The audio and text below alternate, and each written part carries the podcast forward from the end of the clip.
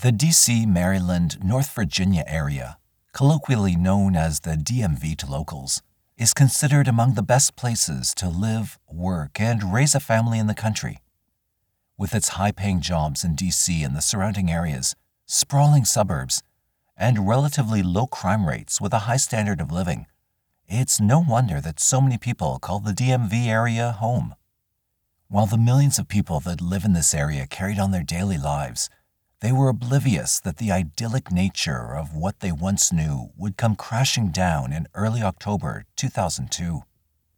On October 2, 2002, the residents of the DMV would forever be changed, and the nation was captivated by a seemingly murderous madman who was going around and killing people at random. Men and women were targeted. People of all races, beliefs, and socioeconomic statuses were targeted. The killer or killers simply did not care who they hurt. To the public and the nation as a whole, it appeared that the killer that would eventually become known as the DC sniper in the newspapers would go on killing indefinitely. To say that there was no panic was an understatement. Not helping the situation further was that so few clues were found and with so much paranoia, the few reliable clues police had were lost in the chaos. In the words of one officer leading the case, the DC sniper was simply a ghost with a gun. But how would police catch this ghost? How would these cases ever get solved when the sniper was thought to be traveling the entire United States? For DMV residents, their horror started in the evening of October 2, 2002.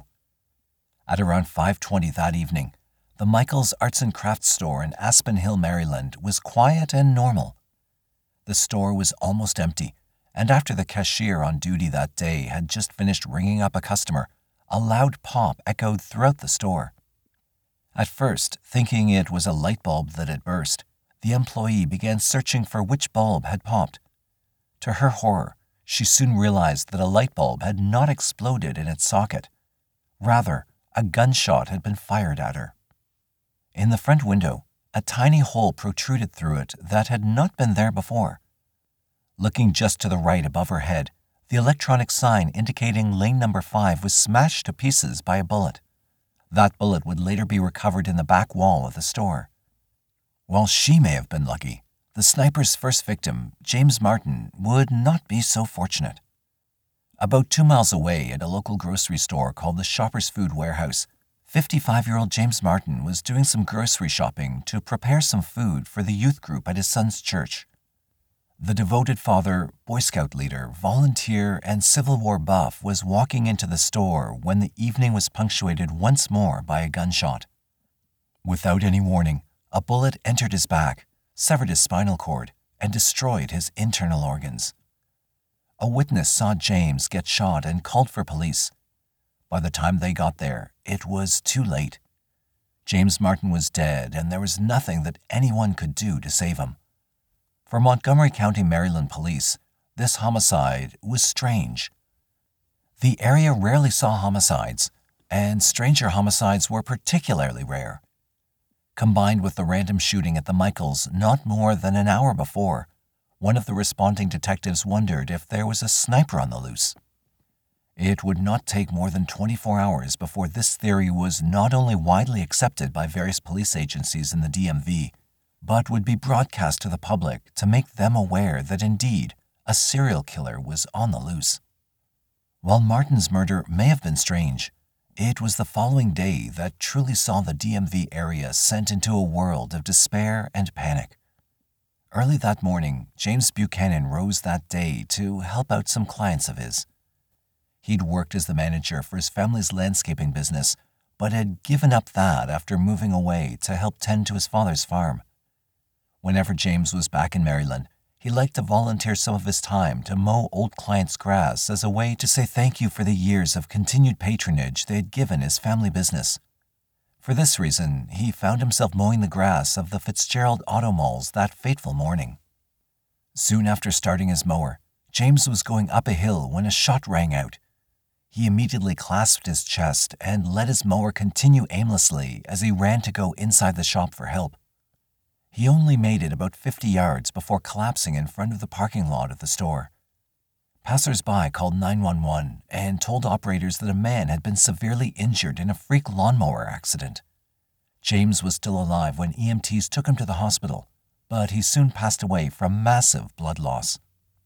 At the hospital, responding surgeons were perplexed at his injuries. He had a small hole in the front of his chest and another hole in his back. To these experienced doctors, James had not suffered a freak accident. He had been shot. Unfortunately, this revelation would not make it to the police since not even 30 minutes later, 54 year old Indian immigrant Prem Walekar was filling up his taxi with gas before starting his workday. After leaving the gas station, Walekar was shot in the chest and he immediately fell to the ground after telling someone to call an ambulance. Within minutes, medical services arrived, and while they were performing CPR on him, he was not responding to it. Within 20 minutes, they were told to stop life saving efforts and move to another nearby scene because a call came in that a woman had just shot herself on a bench in a nearby shopping plaza. When police arrived at the scene, they found 34 year old mother Sarah Ramos dead from a gunshot wound. She'd been sitting on a bench in the shopping center not far from the gas station Walekar had been murdered at. The book she had been reading while waiting for the bus to go to her cleaning job was covered in blood. The bullet had passed through her and into another store window where thankfully no one had been hurt. While police were attending to this scene, about 90 minutes later at 9:58 a.m. in nearby Kensington, Maryland, 25-year-old Lorianne Lewis Rivera was vacuuming out her van at a Shell gas station. Everything seemed normal until yet another gunshot broke through the morning air. Employees and patrons at the gas station thought that the sound might have been that of an airbag accidentally deploying or a tire bursting. To their horror, they found the woman lying in a pool of blood. Within minutes, she was on her way to the same hospital that James Buchanan had been treated. But, like him, she too passed away from massive blood loss before doctors could save her life. With five homicides in less than 24 hours, with four of them being within three hours, the police chief of Montgomery County held a press conference at 11:18 that morning. By this time, police had pieced together that the detective's theory from the previous day was correct and that there was indeed a serial sniper on the loose. At this first conference, Chief Moose urged calm, ensuring the public that everything was under control and not to panic. However, he knew that to be a lie, since when he made those statements, police had absolutely no idea where to even begin with this massive investigation. That was until they interviewed a witness from the Ramos murder scene at the mall in Norbeck, Maryland. 20 year old Juan Carlos Villeda was a landscaper and had been working in the parking lot of the mall where Ramos had been shot. According to him, as soon as he heard the gunshot, he saw a white van or box truck speed away from the scene. He was unsure if the van had any kind of lettering or logo on it. He also was not sure if there was any kind of tools or ladders hanging off of it like one would expect a work type vehicle to have. He also could not give any description of the driver. Despite how scant his information was, the elusive white van or box truck would become a centerpiece of the DC sniper investigation almost until the very end. Even though it was not much to go on, it was the only thing they had and immediately police around the capital region started searching every white van and box truck they could find. Unfortunately for police, in Montgomery County alone, there were over 70,000 such vehicles. The random nature of the roadblocks and traffic stops would do nothing but waste valuable officer time. However, with public fears already growing, they were forced to do something to show that they were making progress towards catching the killer or killers. However, these efforts proved fruitless since, before the end of the day, the sniper would strike once more, this time expanding his killing fields. In D.C. that evening, 72 year old Haitian immigrant Pascal Charlot was taking a stroll on Georgia Avenue near his home. The retired carpenter and father of five liked to take walks when the weather was nice. During this time of year, the cool evening air was the right time for him to take a stroll and get some fresh air. But for Pascal, that fresh air would be his last, since at 9:15 that evening, he became the fifth victim of the DC sniper that day. Pascal fell to the ground as passersby called the police. people were already aware that the DC sniper was on the loose and started looking for any white colored box trucks or vans. However, the only vehicle they saw, a dark colored sedan with tinted windows and no headlights, slowly pulled away into a side alley. This eyewitness report made it onto police radio traffic. A Prince George's County, Maryland trooper saw a vehicle he thought could have matched the description of the vehicle identified during the shooting. He ran the license plate number on the blue Chevrolet Caprice. The New Jersey license plate number NDA 21Z did not come back as stolen or missing, so he continued on his way to work while the car continued along the highway into Virginia. Little did that trooper know that he was the first of nine separate encounters that the DC sniper would have with law enforcement until his eventual downfall. While local, state, and federal authorities set up a command center to filter in the thousands of tips they'd already started receiving, police in Maryland wanted to confirm forensically that the cases were, in fact, linked. All of the first six victims were autopsied at the same time at the University of Maryland campus in Baltimore. The examination team, led by the state's chief medical officer, wanted to conclusively prove that all these cases were related so that police could focus their efforts. After x raying each of the bodies, the medical examination team found something shocking. Because lead itself does not typically show up on x rays, the fact that the inside of each victim had what medical examiners called a snow pattern was startling. Full metal jacketed bullets do not tend to show a snow pattern because they have so much energy they normally punch right through human tissue. Hollow point bullets are meant to expand on impact to cause maximum damage. When these bullets expand, the metal casing breaks apart. It's this metal casing that shows up in the x rays as the snow pattern seen in a lot of gunshot victims. The fact that the sniper used hollow point bullets proved that the intention was to kill using the most effective means of doing so. The medical team then extracted the bullet fragments and sent them to the ATF lab in DC. Here, Analysts confirmed that bullet fragments recovered from each victim were that coming from a 223 caliber rifle.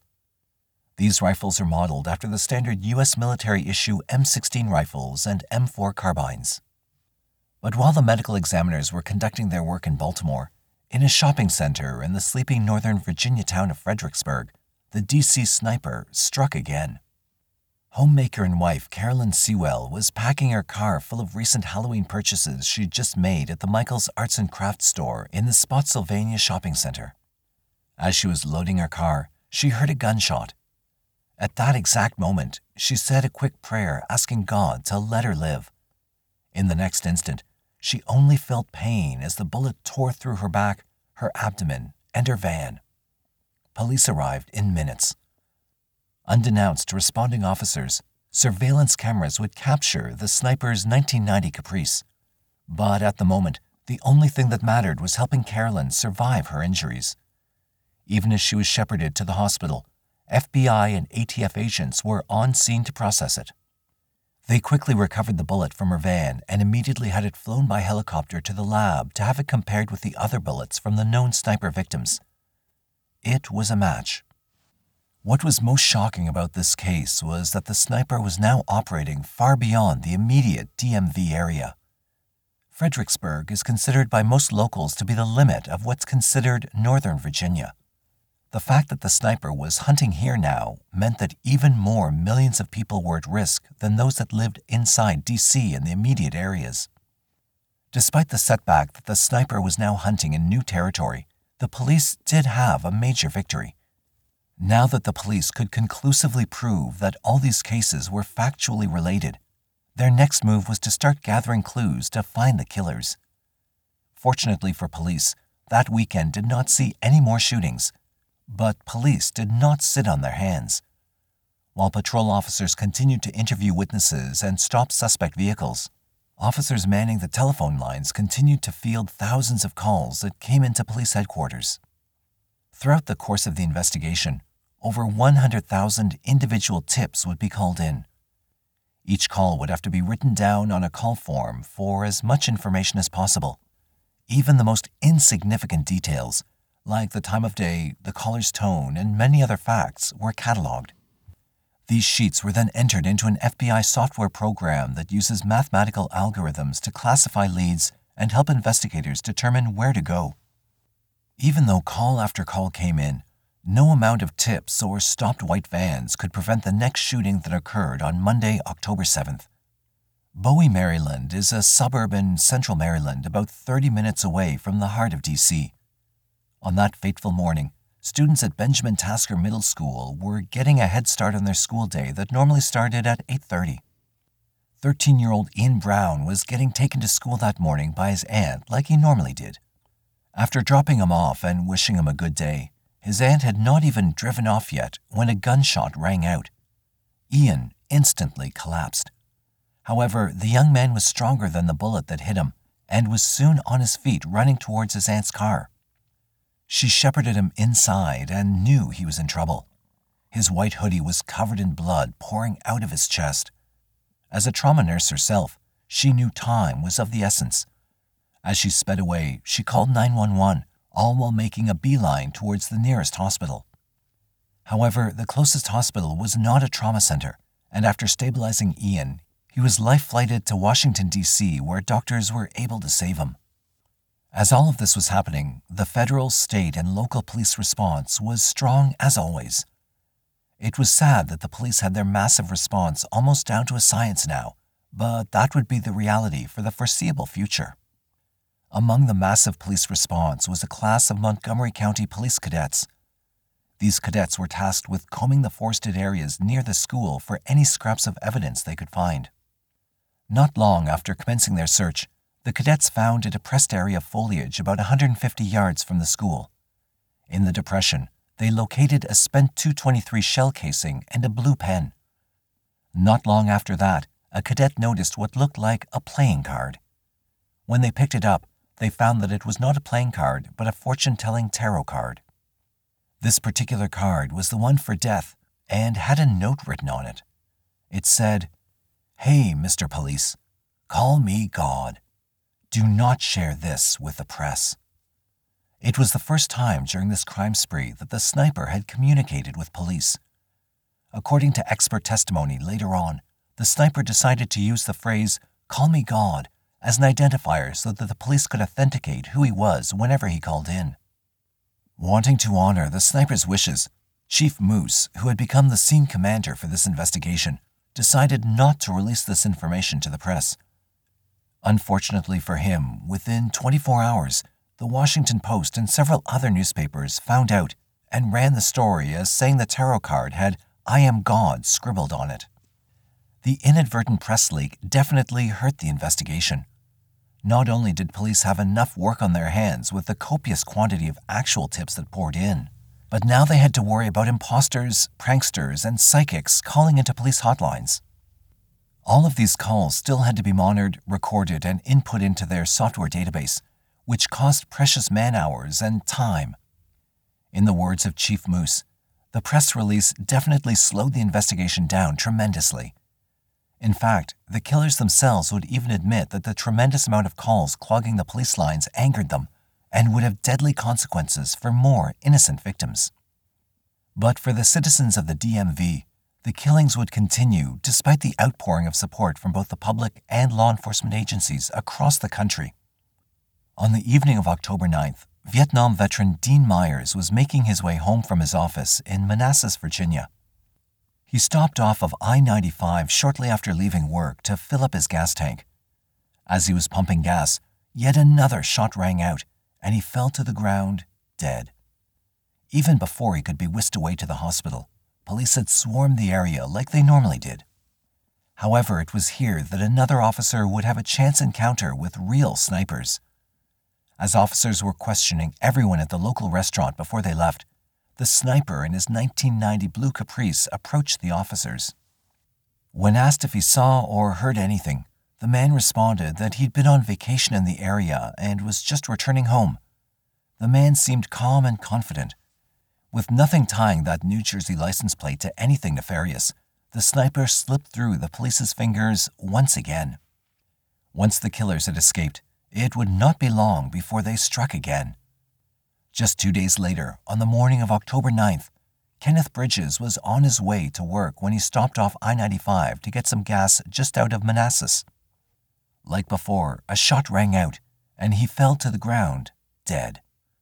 Despite the intense police response, little evidence was recovered, and no eyewitnesses had anything noteworthy to report. The lack of evidence certainly frustrated police. In a conference of police representatives from across the nation, Chief Moose brainstormed ideas. Though one came up at the time that would seem useful, why it was never followed through remains a mystery. The blue caprice that had been spotted leaving the scene of Pascal's DC murder on October 3rd had never been followed through. Despite this claim, police remained laser focused on the elusive van. That unfruitful search would cause a delay that would lead to yet another life being taken. On the evening of October 14th, FBI analyst Linda Franklin and her husband were shopping at the Home Depot at the Seven Corners Mall in Falls Church, Virginia. Linda held a flashlight while her husband loaded the things they had purchased into the trunk of their car. Unknown to them, the DC sniper was hiding in wait. As one of the suspect's testimony would later clarify, they had first targeted her husband. However, with his head continuing to bob and weave as he loaded their purchases into their car, the killer decided to shoot Linda instead, who was standing still. Just like before, a shot rang out and shattered the evening calm. Linda died instantly from a gunshot wound to her head, and the blue caprice slipped away before police even got to the scene. After Linda Franklin's murder, police continued to scratch their heads at what evidence they really had. Beyond the reports of the white van and blue caprice from two of the murders, the ballistic evidence recovered from the victims, and the tarot cards, there was little else to go on, or so the police thought. Because of the high volume of calls, tons of relevant tips were intermixed with imposters and lunatics claiming to be the killer. However, on the afternoon of October 15th, Officer Derek Baliles picked up the phone to answer yet another tip. Instead of this time being another concerned citizen, it was a gruff and angry voice. The man told the officer to shut up and listen. He claimed that he was one of the people killing all the citizens during the attacks. He demanded to know why their previous attempts at communication were not taken seriously. As the officer tried to explain their situation, the caller hung up. While not sure if this was indeed the DC sniper, the officer forwarded the recording to the DC Sniper Task Force for future action. However, due to the huge volume of calls and tips, the task force would not get the tip in time. It was not until another murder happened that really focused the police on who the killer or killers might be. On the evening of October 19th, Jeffrey Hopper and his family were famished after a long road trip from Florida to Pennsylvania to visit a sick relative. Wanting to get a bite to eat before continuing their drive, the family pulled off on I 95 near Ashland, Virginia, and onto Route 54. Here they had several restaurants to choose from, but they chose a local steakhouse known as Ponderosa Steakhouse. After enjoying a meal with his family, Jeffrey was walking back to their car when the DC sniper struck again. The sniper's bullet ripped through his abdomen, and he instantly knew he'd been hit. As he clasped his hands to his stomach, he fell to the ground in the worst pain he'd ever experienced. Fortunately for him, He'd survive his injuries after numerous extensive surgeries and about a month in the hospital. As per protocol, federal and local law enforcement blanketed the area looking for clues. This time, they found something that would blow the case wide open. After finding the likely sniper perch tucked away in some brush about 30 feet from the parking lot, investigators recovered a spent 223 shell casing. However, this time there was something else. Nailed to a tree by the hiding spot was a plastic Ziploc bag with numerous sheets of pink paper folded like a letter. Not wanting to disturb any DNA or fingerprint evidence, officers on the scene did not touch the letter until evidence collection technicians carefully removed it and sent it off for analysis. While no physical evidence was recovered from the letter, its contents were shocking. Addressing the police as Mr. Police again and using the call sign Call Me God, the letter was in essence both a ransom note and a complaint against the police. For the ransom, the DC sniper said he wanted $10 million sent to a specific Bank of America account. He wanted a new bank card issued where he could withdraw unlimited funds around the world. The letter also berated the police for not listening to their previous calls. In the letter, the sniper listed four separate incidences where the killers had called police but had not been taken seriously. When police went back and reviewed those calls, the details contained within them blew the case wide open. In one of the calls, the supposed sniper related to the officer to contact a local Maryland detective who'd been working a robbery and homicide about a month before. The details listed by the caller matched, and the unsolved homicide involved a high caliber rifle like the killer was using in the attacks now. The same call also referenced a robbery and homicide in Huntsville, Alabama at a liquor store. The caller claimed the police there would know who they were. Once officers had analyzed all the calls, they immediately started working with Huntsville police to see if they could identify the killer in that case.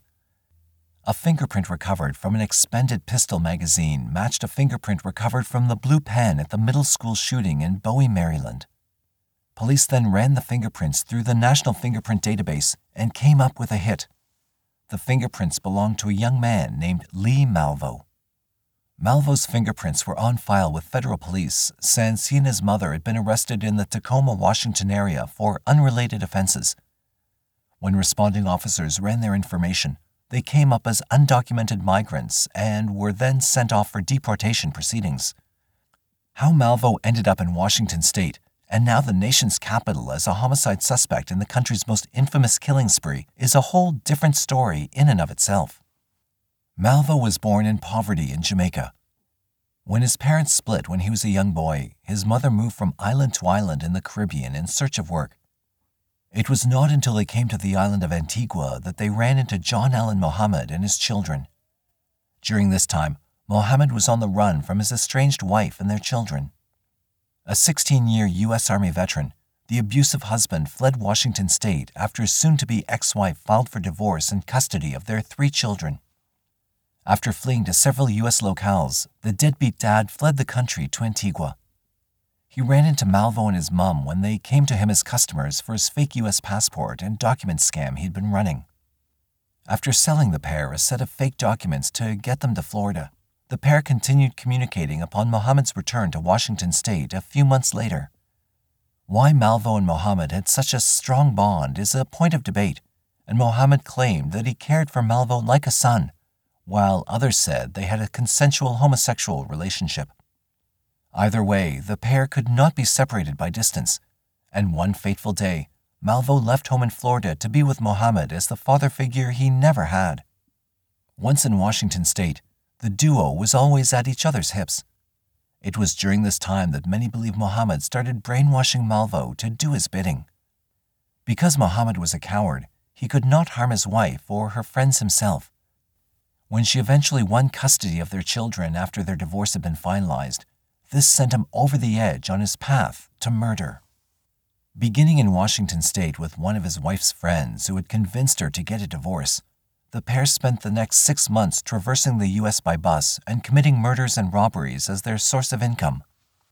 In attacks throughout the U.S., the pair killed seven people and wounded another seven. The initial motive for these attacks was to build up enough cash reserves and equipment for the real motive behind their operation. While Muhammad had stayed behind in Washington state, his ex wife and their children relocated to the D.C. area. It was for this reason that Muhammad decided to start his mass killing. In his twisted mind, if the pair killed his ex wife as part of serial mass murder, he would not be suspected. Once he'd settled on this course of action, it was a matter of time once they'd gotten enough money robbing and killing to really begin getting to work on setting his plan into motion. But for police, even though the connection of Malvo had been firmly established by fingerprint evidence, his relationship with Muhammad was still unknown. It would not be until one of Muhammad's close friends filled in the gaps for officers. As the DC sniper rampage was going on, one of Muhammad's best friends, Robert Holmes, saw the killings and thought that Muhammad could be behind them. To Holmes, it all made perfect sense. He knew Muhammad hated his ex wife with his whole being. He also knew that his son, Malvo, would follow his every command. Holmes also thought it strange that ever since leaving his home a few months ago, where they'd been staying, he'd not heard from or seen them since. Holmes also thought it strange that Muhammad also referred to Malvo by his nickname of Sniper and that the two of them regularly practiced shooting an AR 15 style rifle in his backyard. while it took several days after this realization for Holmes to call the police, it would be several more days until FBI agents from Seattle sat down with him. Convinced of the possible link and with nothing else to go on, the FBI recovered evidence from Holmes's backyard, including the stump that the two practiced shooting on. Ballistics testing would soon confirm that the shell casings recovered from the backyard and bullets lodged inside the stump matched the ballistic evidence from the DC sniper crime scenes. The hunt was now on for John Muhammad and Lee Malvo. But while investigators across the country were helping tie together the case, the sniper reneged on a previously made demand. In the Ponderosa letter, the killers stated that they wanted their money by Monday morning and that they would call a specific payphone. However, this never happened for unknown reasons, despite police manning the numbers the killers listed. What did happen was that police recovered another ransom demand via telephone. The killers only spoke for 38 seconds and the recording was pre recorded. Most of the speech was difficult to make out, but the killers clearly stated they wanted Chief Moose to say that they had the killers caught like a duck in a noose. When police traced the call and responded to the Richmond, Virginia payphone, they did not find the killers. Instead, they found two undocumented migrant workers who had also been using the payphone at the same time the killers had, and this had caused the wiretap to think it was them. With this false alarm settled, the DC Sniper Task Force wondered when they would strike next, since their only way of communicating with them now was through the media. It would not be long. In the early morning hours of October 22nd, bus driver Conrad Johnson was preparing to start his morning route around 5:35 a.m. But for him, his route would never start, since when he went to open his bus doors, a shot rang out from a nearby basketball court. The in training driver with him heard and witnessed the shooters kill Conrad. After ducking for cover, he immediately called the police and they soon descended on the scene. Once they'd recovered a shell casing, they also found a glove and another note in a Ziploc bag. Unlike before, this note was a single page and was a repeat of the earlier Ponderosa ransom note, along with more threats against the public and children in particular. Despite the repeat of the earlier ransom threats, the police knew that they were closing in on their suspects.